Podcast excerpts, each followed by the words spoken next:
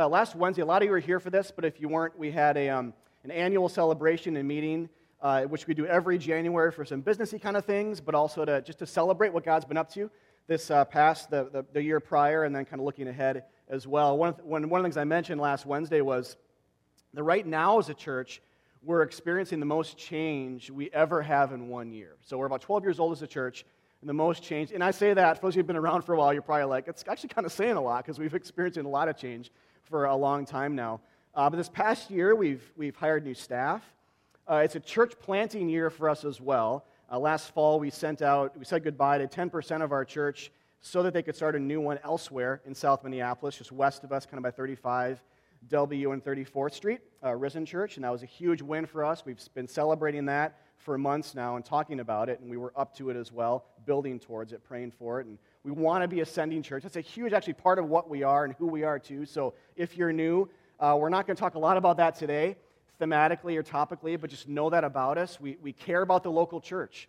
We want to start new churches, and we think one of the best ways that can happen is by birthing them out of our church, so sending leaders, sending people that want to be a part of that, to want to bring light into darkness, and to be gospel bearers, Christ bearers, uh, into places that uh, have yet to hear, or where there's not as much church presence, or the reality is, statistically, we just need more churches in this city. Uh, we, we need them. You look at the stats in terms of, like, uh, how many churches there are, how many are dying, how many are starting, population growth, all of that, uh, lots of opportunity with immigrants moving in here, too, and so we think missionally, too, about that, all kinds of stuff.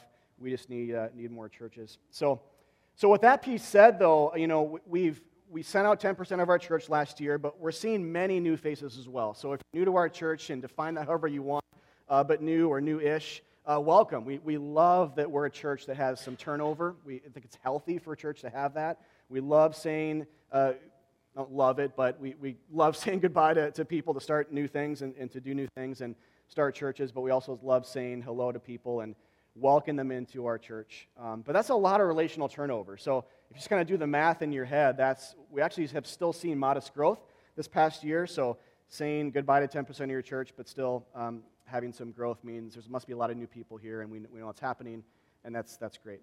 Uh, but, but a year's beginning, and because it's likely, though, because of all of that, that many of you haven't heard us talk explicitly about our vision and who we are as a church, today's purpose is to do that. And uh, to kind of disclaimer this a little, th- these are notoriously difficult sermons to give, uh, as there are about almost literally a thousand things we could talk about. I was complaining and moaning to Spence earlier in the week, just like, what am I going to talk about? This is really hard for me. Uh, but every year it is. I, I go through the same rhythm. Uh, but we always begin with this. Our, our passion, our love, our mission, our reason for existing at all. The central theme to everything we do is Jesus Christ.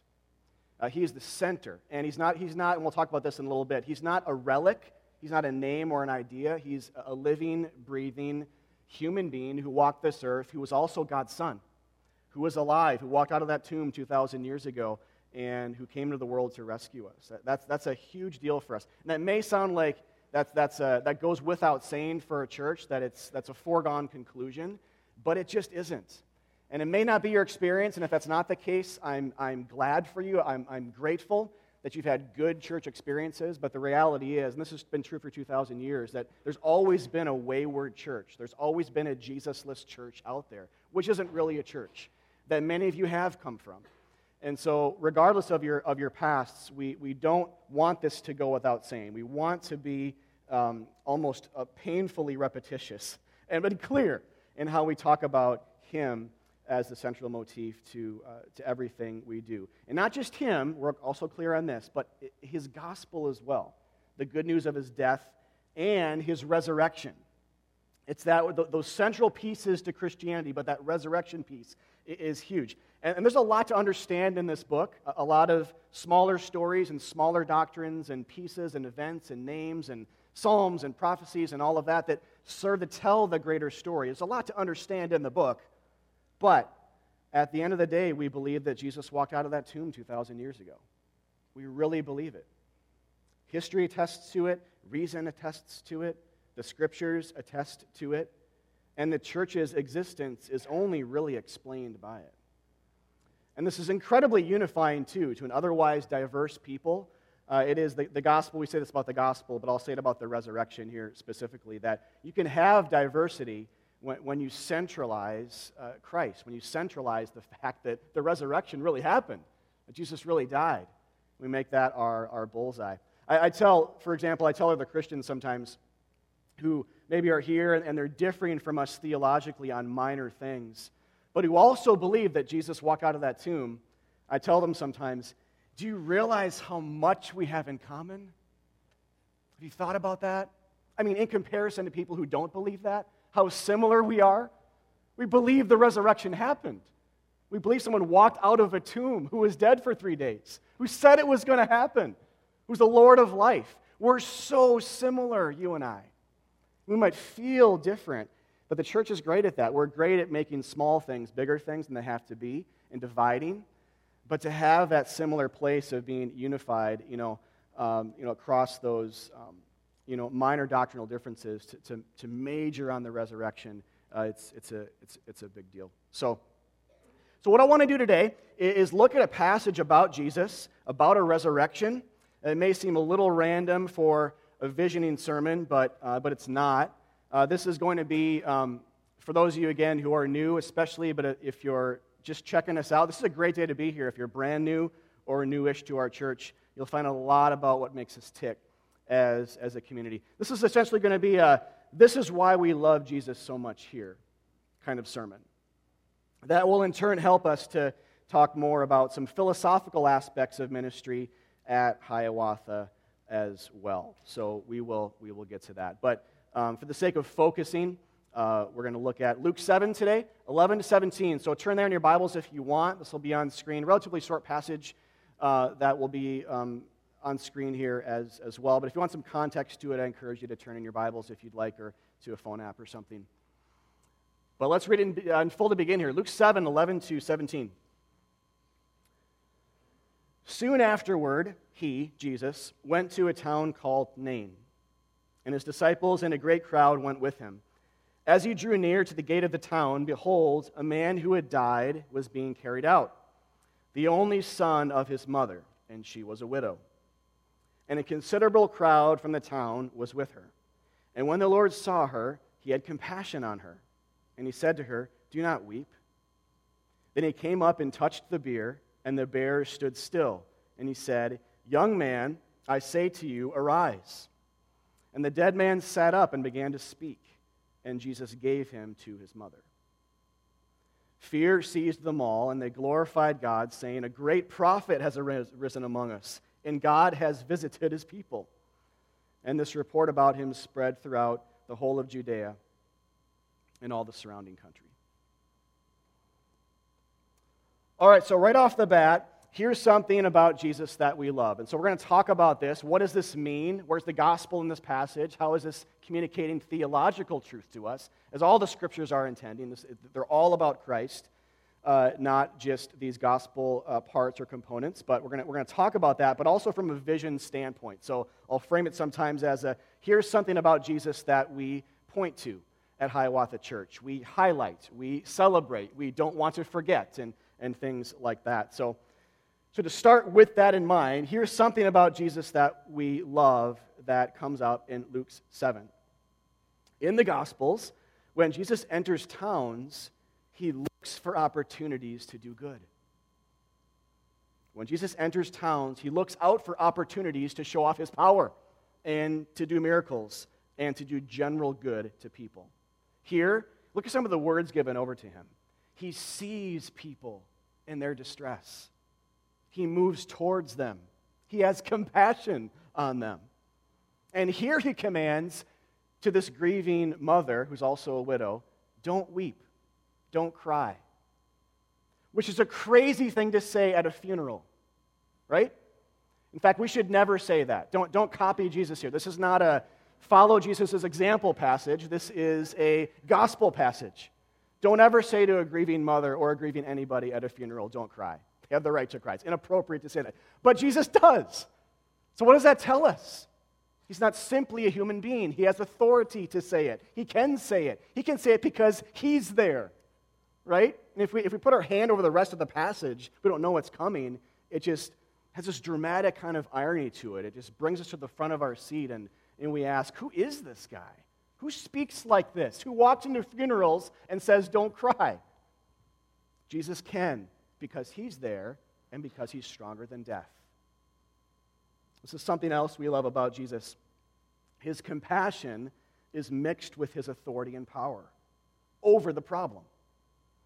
So it's amazing that Jesus is like this. And remember, when you think about Christ, think about God. He's God's Son, and Jesus says, when you see me, you see the Father. When you see me, you understand what God is like. Jesus himself and what he says and does is granting clarity to the question of what is God like. Whereas it may be in the Old Testament, earlier in the story, there's a lot we learn, but there's a lot we don't learn. There's a lot of fogginess. Christ is the great clarifier of questions. He's the great mystery solver. He's the great fan that blows at the haze that surrounds the question of what is he like? I can't see him. But with Christ, we can see him, and he can see us even better. So we love this idea that compassion is mixed with authority and power, because compassion without power or power without compassion would either make God out to be simply kind but not able to do any, any good towards us ultimately, or maybe simply an obligated healer, so one who's able to heal, but one whose arm we have to twist to get something out of him, because he doesn't really want to do good. But together, those two things together, compassion and power, means that he's good, he wants to heal, and he can heal. Essentially, it means that he's God. And so then look at the resolve then in this passage, and try to, you know, smell the air a bit and bring yourself into the, the, the, the scene here. Jesus sees this woman. He sees the man lying on the, the bier, which was like a, a movable cart that a casket or a body would lie on uh, to move to, uh, towards a, a tomb or a gravesite. Jesus sees this commotion and this grieving at the, at the front of like the city gate, the marketplace, and he moves towards them. And he touches it, and it stops, which is a, a beautiful, like, kind of narrative detail inclusion here, that he touches the bier, and it stops. Because death, death is like this steamrolling object in our lives. It doesn't, it never stops. It's unavoidable. There's no essential oil for death, you know. But when Jesus touches death, though, here, he touches the thing that's carrying death. It's the one that stops. Don't you love that? Jesus can touch death, and it just stops in its tracks. You know, but the people here at this point maybe are thinking he's crazy. Maybe they're a bit appalled that he would even have the audacity to suggest that this can be kind of turned around. Let us grieve, Jesus. Maybe some are momentarily forgetting their sadness, and they're watching with anticipation. And then he does it. He, he commands life into a breathless being, like God did in the earlier parts of the Bible for the first human created, Adam, when he breathed air or life into his nostrils, it says, and he began to breathe. And then it says, Jesus gives him to his mom. Th- this piece, I love this piece here. Uh, it's a bit of a passing thing, but easy to miss, but look at it. Jesus presents him, gives him, after he sit- sits up and speaks, gives him to his mom. It's amazing theological, again, theological detail here, that Jesus, with compassion, actively reunites mother and son. This tells us so much about what he's like. So many things we could spend all morning talking about, but just a quick list.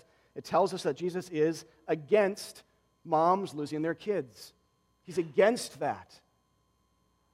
He's against tears. He's against funerals. And he's for gift-giving. He's for life. He's for reuniting parties that were broken by death or broken relationally in any way. He's for that kind of stuff. This is what God is like. And so for some of us, we just, ha- we just haven't heard that before yet. You know, God is the one who empathizes. He's not just kind of mute or passive or, you know, gray in the face against these things. He, he's actively against them like we are. So we grieve. God does all the more. We're against them. We don't like them. Well, guess what? He is like that all the more. And we see that here. It's good news. And this is what begins to make this not just a story, but gospel for us. And that is, this is what Jesus is like to all of us today, right now. way more than we realize. Luke seven means that God is looking for opportunities to do good to you every day, all the time. In, in the Gospels, I was mentioning this earlier, but in the Gospels, narratively, you see this play out where it even says this sometimes. It's this narrative inclusion from the, the author, the narrator of what's going on. It says, Jesus was asking the question, where else can we go to show my power and grace and love? What, what other towns haven't I been to yet? He's actively entering towns, going from town to town to heal people, teach, show kindness, to do good, and to raise the dead. In other words, he doesn't sit on an unapproachable throne in the temple in Jerusalem and wait for people to come to him. Isn't that amazing? Rather, he does good to us. He, he, wa- he finds us. He's not waiting for you to do good for him. That's the gospel. God is not waiting for you to do good to him, because you and I are lying on our backs on caskets and biers being carted off to our tombs. We can't do good before him. But rather, God, the gospel says God is actively moving towards spiritually dead people and physically dead people, obviously. And he's addressing that, that issue. So that's how this becomes gospel for us. He walks into the towns of our hearts, to our spiritual funerals, uninvited, mind you, sees us, wakes us up when we aren't even in the act of looking for him or in the act of moral performance. You know, was the corpse in the act of doing good when Jesus found him lying there saying, wow, that corpse is doing amazing things uh, for the poor? Like, no, he's dead. We're saved by Jesus' gracious will, not by our works. And see, that's the twist in Luke seven as it relates to the rest of the gospel story. And actually, there's a couple of twists, two layers to this. One, Jesus doesn't do this for everyone. Jesus doesn't raise every dead person. He doesn't cleanse every leper. He doesn't de-oppress every oppressed person. Why? It begs the question, right? And he doesn't for many. In different parts and regions, some passages say he did it for many, but some it's more sporadic. It's only a couple of people he raised from the dead. Why? The answer is there must be something even greater than these resurrections. There must be. The story continues anyway. What adds to this idea is this son in this story, this widow or mom, in the whole crowd watching, all of them eventually died someday. In the son's case, again. Poor guy, they die twice, right? This tells us that this wasn't the ultimate miracle, but it does point to it. And that's the second and ultimate twist to this story. Jesus fulfills the story himself.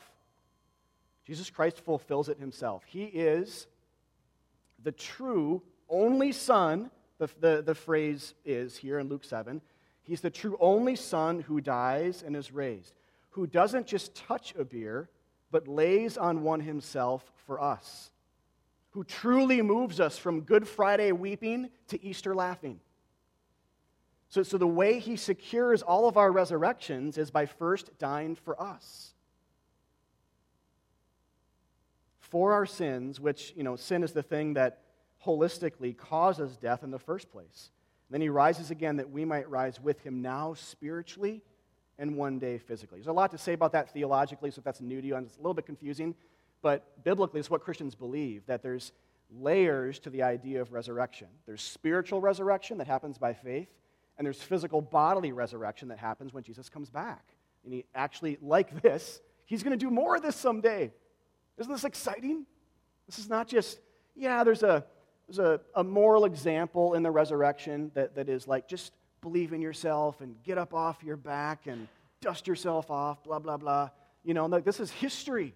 This is theology. This is going to happen. He's going to put people's bodies back together someday, but it's by faith this occurs. It's for his people in the church that this occurs. And it only happens through, like, the lens and the, the avenue and the pipeline of him first doing this for us as a human and as the as the Son of God, dying for sins, which, again, think of it like a river. So think of like the headwaters in a river. Sin is what leads to death. And so when Jesus dies for sins, he cuts off the source of the river, which is death, which eventually li- allows that river to dry up. So death, it, like the, the riverbed of death is going to be dry and cracked. The order there is very reasonable. It makes sense. Deal with sin, and death will eventually follow and give way. So that's what he's doing. It's a two-sided coin to the idea of what Christ is battling ultimately for us. Or think of it this way. Until Jesus dies and is raised, resurrection is very spotty and temporal. But now, in Christ, it's universal, it's eternal, and it's comprehensive. So th- there are a few things about our vision then at Hiawatha as it relates to all, to all of this. There, there's a couple of things here philosophically, and we could talk a lot more, of course, about a lot of this.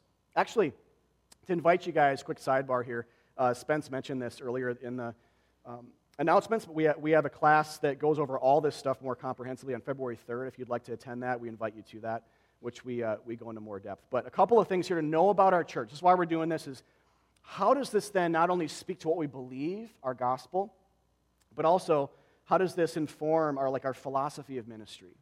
We talk a lot about bullseyes and outer rings. What's the main thing? What are the minor things? How do they relate? It's very delicate. Uh, but this is what we want to do as a church. Uh, first, we want people to know this love more and more. Look at this prayer in Ephesians three. For the church. For this reason, I bow my knees before the Father, that he may grant you to be strengthened with power through his Spirit in your inner being, so that Christ may dwell in your hearts through faith, that you, being rooted and grounded in love, may have strength to comprehend with all the saints what is the breadth and length and height and depth, and to know the love of Christ that surpasses knowledge, that you may be filled with all the fullness of God. That's a great prayer. I don't even know what he's saying half the time, but it's a great prayer, you know. It's one of those, whoa, it's amazing, but what's he saying? One of those Pauline moments there, but it's great. A couple things, though, to see here. One, big things. It's possible to know the love of Christ way more than we do now, right? Otherwise, why pray this? The prayer makes no sense. This is why we think sometimes in American evangelicalism is we're all about conversion as this punctiliar event. Happens once, then we move on from the gospel to something else. But this prayer makes no sense in the face of that. This is for Christians we pray. So this is what I want, he's saying, for Christians. That your headaches might go away? Not really. I mean, maybe that's a great prayer too. It's not what he's praying here. What he wants is that Christians would know the love of God and know it in all these comprehensive height, depth, length, breadth.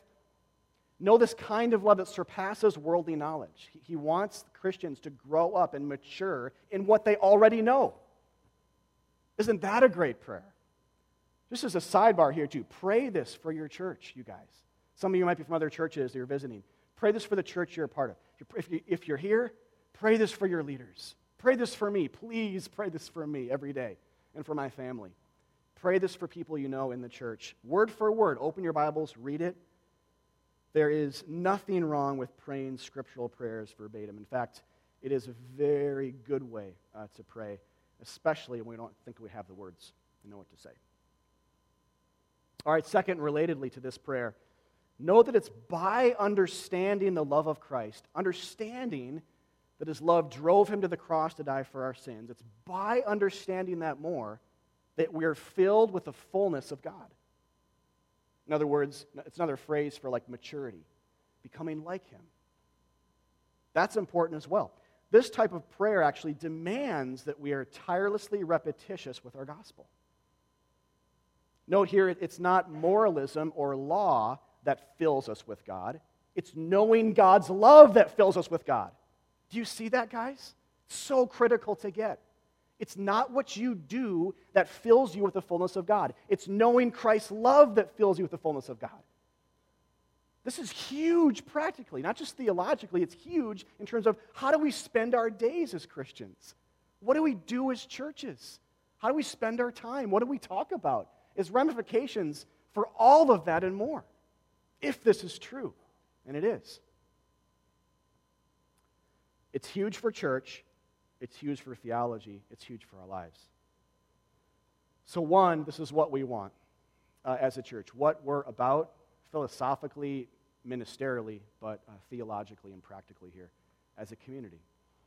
Second, and also related, we want to go to war. We want a war against death versus just do a few little good things physically for our city. First Timothy one eighteen says, wage the good warfare. And when, when you see a, a thing like that in the New Testament, what does that imply? It implies that there's an enemy, or there'd be no war, right? So then the question is, what's our enemy? Ephesians six says, the battle, the enemy is not flesh and blood. In other words, it's not physical in the way that we might understand wars to kind of play out. It's not people, it's not physical things, it's instead uh, spiritual. So Christians who, you know, it just shapes the way we think about going to war. So Christians who understand this, as an example, care deeply about things like ministry to the poor in their church and outside, but they go more all in on the battle against the devil and his angels, against sin, against spiritual poverty, and against death, ultimately against hell. They, they, they take Jesus' words seriously when he says that my church uh, will war against hell so much the gates of hell will not prevail against the onslaught of the church. So how do we do that? How do we war in this capacity? Two big ways. Again, this is a whole other sermon, but just two big things to understand about how we view the church's just job and duty and our philosophy of ministry is two big things, loving others and preaching the gospel. And I say those very holistically too. So preaching not just in what I'm doing here, that's a piece to it, of course, but I mean just talking about the resurrection, heralding good news uh, to our hearts, to people in our church who already know it, to our kids as we build the next generation, and to a dead and dying world around us every day. So basically what we, we want to do as a church, we want to be a church that touches figurative biers and calls out to dead people, live. That's what we want to do. And enters into dark areas, like funerals, and brings light to them, and heralds Christ as the way out from that predicament. And we also want to be a church who loves others deeply in strange, surprising, otherworldly, and sacrificial ways, so that because we believe Christ's love softens hearts and it leads them to the truth. So there's a reason we're doing this uh, this morning. Uh, I mentioned some of them. But if we centralize something other than Jesus, it becomes very easy to replace him with some kind of well-intentioned agenda. And so to talk more about um, philosophy of ministry here and who we are as a community, uh, you know, for many churches, I said this too, but for many churches, Jesus is just a relic and not the living, breathing, sacrificially loving Savior of our souls. He's more of an advice giver than a casket opener. It's a huge difference there, you guys. Jesus is not an advice giver. He opens caskets. You know, if, if that's just a, a metaphor, then we'll go back to Jesus being an advice giver. That's like all he'll be. But if it really happened, if you really stared death in the face and won, I'll follow that. Right? I mean, it wins us over to following him rather than just some kind of agenda. We just don't want our church to become more of a social agenda than we are a hospital for sinners. So just some examples of how we think here. Uh, like we have a, a partnership with our neighborhood school, which is uh, right over here, Hiawatha Elementary. Um, people are very important to us. This neighborhood is very important to us because those things are important to God. And so as an expression of that, we want to help out our neighborhood school with events and with food donations and other things uh, throughout the year. If you want more information on that, you can talk to us. But um, in our eyes, though, we do this as a reflection of Christ's love, not because it's the center of our faith. It's a big difference there. If we just talked about doing good, who needs the resurrection? Who needs Jesus? Other than, other than maybe as an example. So um, understand this about us uh, as you might be asking questions about whether this is a church that, that you want to call home or not. Understand, we will always be disproportionate in how we talk about gospel versus social good, unashamedly. We'll always be disproportionate, always talk much more about the essence of the good news or gospel, Jesus' death and resurrection, that Luke seven whispers and shouts, versus talking about the social good, though we will talk much about that as well. But church, but this is our, our perspective. Churches must be disproportionate because Jesus was. Jesus didn't like balance his death and resurrection with the social good he did. He didn't cleanse all the lepers, but he did heal all spiritual lepers when he died for sins. Amen? So he's disproportionate. So it's prideful and arrogant for us to think we have a better way. Oh, we have a better way of seeing the kingdom expand. It's, it's, it's wrong. It's sinful. And so we want to be balanced and healthy in how we go about uh, talking about talking about these things. You can put a lot of things in there, like uh, other big things today that we care about, like immigration issues and that we care about, or something like or sex trafficking. I mean, that's another big thing. Um, it's a very sobering, important issue that we care about. We ask the question, how do you address it? Complicated. Um, you know, we know some of you have given a, a good chunk of your life to this, and that's great. We love that. Um, we've talked about this in sermons, and, and Will, Spence gave a great sermon that touched on this uh, a while ago now, right, Spence, months ago. It's really good, and um, we'll, we'll do that again. With this said, it's not our bullseye. And, and now for a lot of you, that just makes sense. It's kind of a duh statement, but for some of you, you just need to hear this. It's not the church's bullseye. And Jesus mirrors this well. We see a glimpse of this in his earthly ministry. Um, actually, think about it this way. If, if he were here, this is, you guys know I hate this question, but here I am asking it. Uh, if, if Jesus were here today, right? I, I hate that speculative question, but I'm part of the problem here because I'm asking it. But um, I'm, I'm saying this, though, because Jesus doesn't like explicitly address like sex trafficking in, in his ministry. And so transposing his Galilean ministry onto today, asking that question, if he were here, to talk about what the what oppressed people look like and how the church addresses this stuff today. That's what I'm saying. But if that were if that were the case, strange hypothetical, but let's just let's just go there for a second. I think three things. One, I think he would save women from sex trafficking, or women, women and men, but, but just talk about women. Save women from sex trafficking and call out oppressors, for sure. But in the spirit of Luke seven, uh, it wouldn't be comprehensive. He, he wouldn't do it for all women, like everywhere. He would do it for many, potentially, and, and he, but he would do it substantially. It would be good. It would be glorify God. It would, it would do a lot of good. Uh, but just like he didn't raise every dead person or cleanse every leper, it wouldn't be, it wouldn't be physically comprehensive. Then I think he would widen out a bit with his teaching and say to the victim and the oppressor, you both need me. Like Jesus spoke to oppressors and victims in, in his ministry, the message was always the same for people like uh, Zacchaeus, who was an oppressor, and the woman at the well in John four as examples. His message was the same, you both need me. So I didn't come just to physically de-oppress, I came to spiritually de-oppress. That's huge, huge for us as we think about what the church is supposed to do, huge. His invitation was to follow, follow me, and he gets forgiveness for both. It's, it's massive in how we think about sin, how we're a part of problems. If you guys have seen the documentary Nefarious, uh, it's about sex trafficking, and it's hard, super hard to watch, um, but I still encourage you to try, I guess, um, and get through it. I had to stop a few times. It was so disturbing. Uh, but in there, you see that these testimonies of, um, you know, not just those who are trafficked, but also um, Johns and pimps and um, traffickers who themselves have repented and themselves who are saved by the gospel. And you see both now working together to combat this, which is beautiful. So you see both things. So those first two things, but then I think what would happen, to go back to the Christ uh, idea here, is that Christ would die a horrible death on a cross to exemplify, uh, for, for all of our sins, to exemplify the fact that there on the cross he was tackling the worst of sexual sins, the worst of humanitarian catastrophes, restoring sinners to God, washing D N A from spiritual filth. Essentially, to save us all from being trafficked by sin. Now, as you think about that, I know that might be new and a little hard to hear.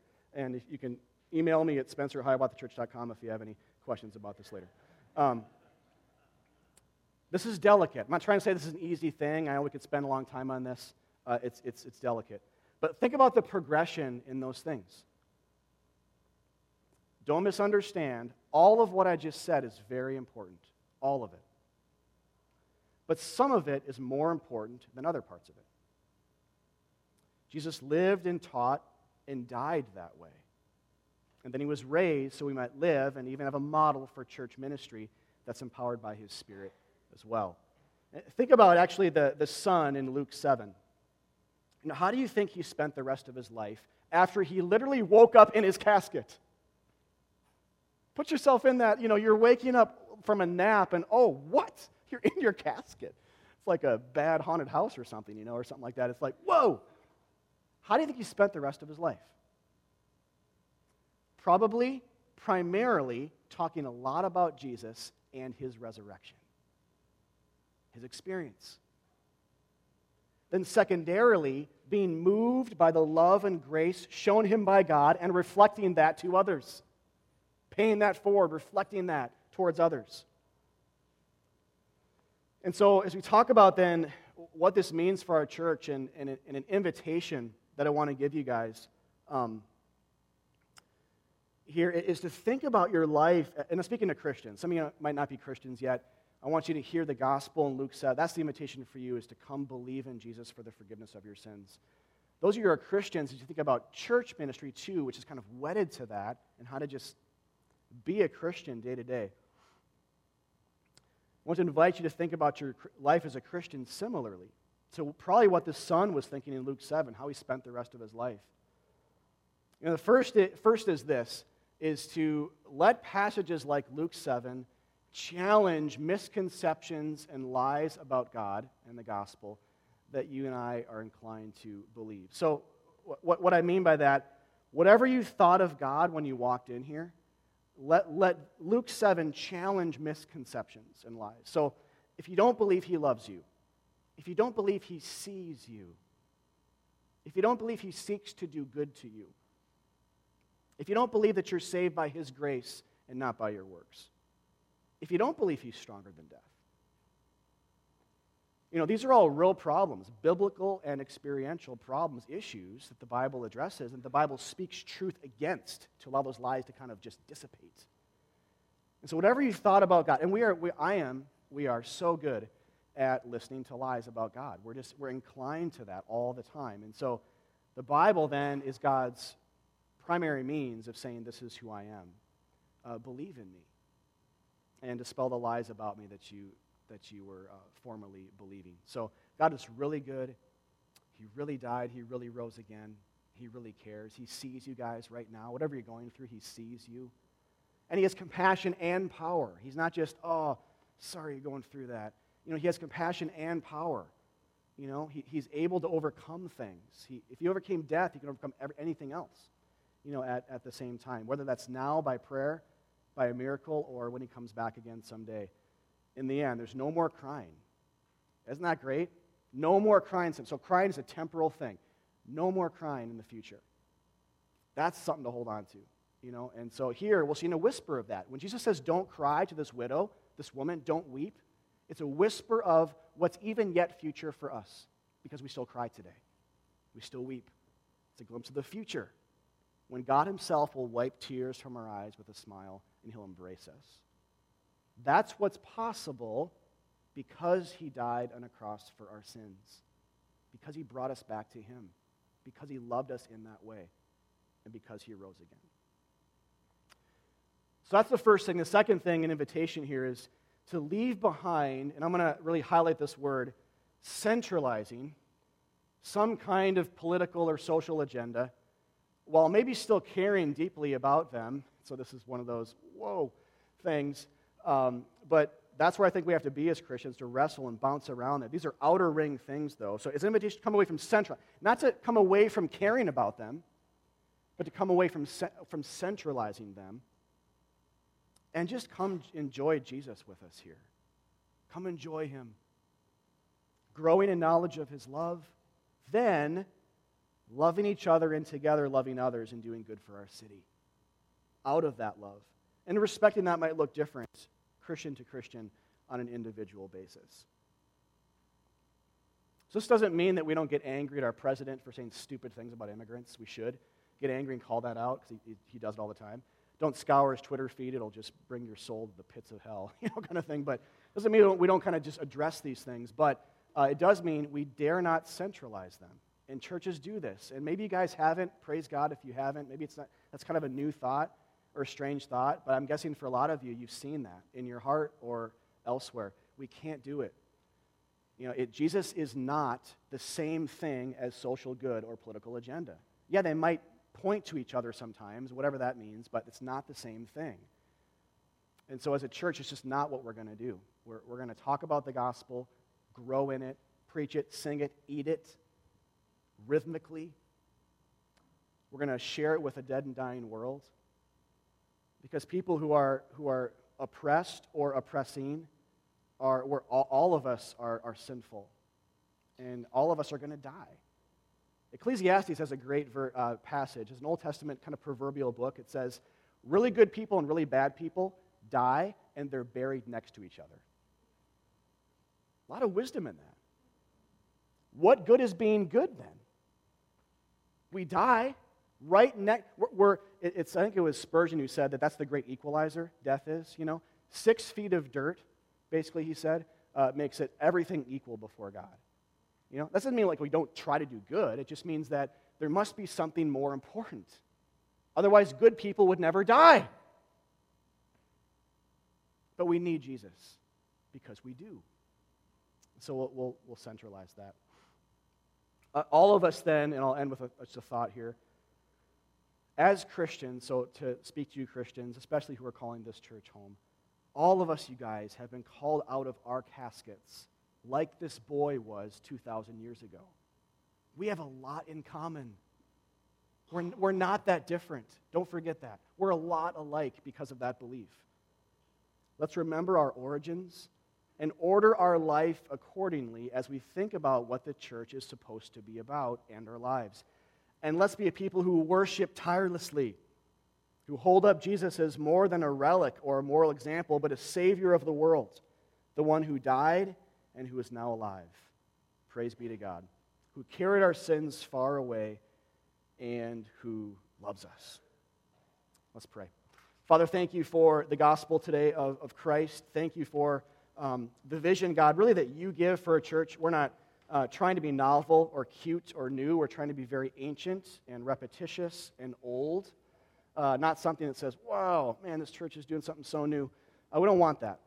Uh, we don't want to be novel, so help us not to be. Help us to be biblical and ancient and traditional in, in what drums we beat, in what philosophies ministerially we propose and live in, what the, in what theologies that, again, we, we pronounce and and make beautiful, God. Like that prayer says in Ephesians three, Father, help us to understand the love of Christ, the height, depth, breadth, length, just how it surpasses human wisdom and knowledge. Help us to understand that. Help it to change us inside out, that we might know you better, be reconciled to our Creator through Christ's blood alone, have no fear of death, and then to live just victoriously and um, powerfully and uh, in a mobilized manner uh, towards those who are suffering in this world, uh, those who don't know God yet or Christ. Um, Father, with the light of, of all lights, we can really do a lot of good in this world. Help us to do that as a community, not individually, uh, but together to do that. We pray for help in that, um, with the gospel being our main mantra. Uh, we pray for help. And uh, so... God, thanks for Luke seven and what it tells us about you. Um, forgive us for not believing those things really well. Um, help us to, though. In Christ's name we pray. Amen. Amen. Let's stand again as we respond together with these songs.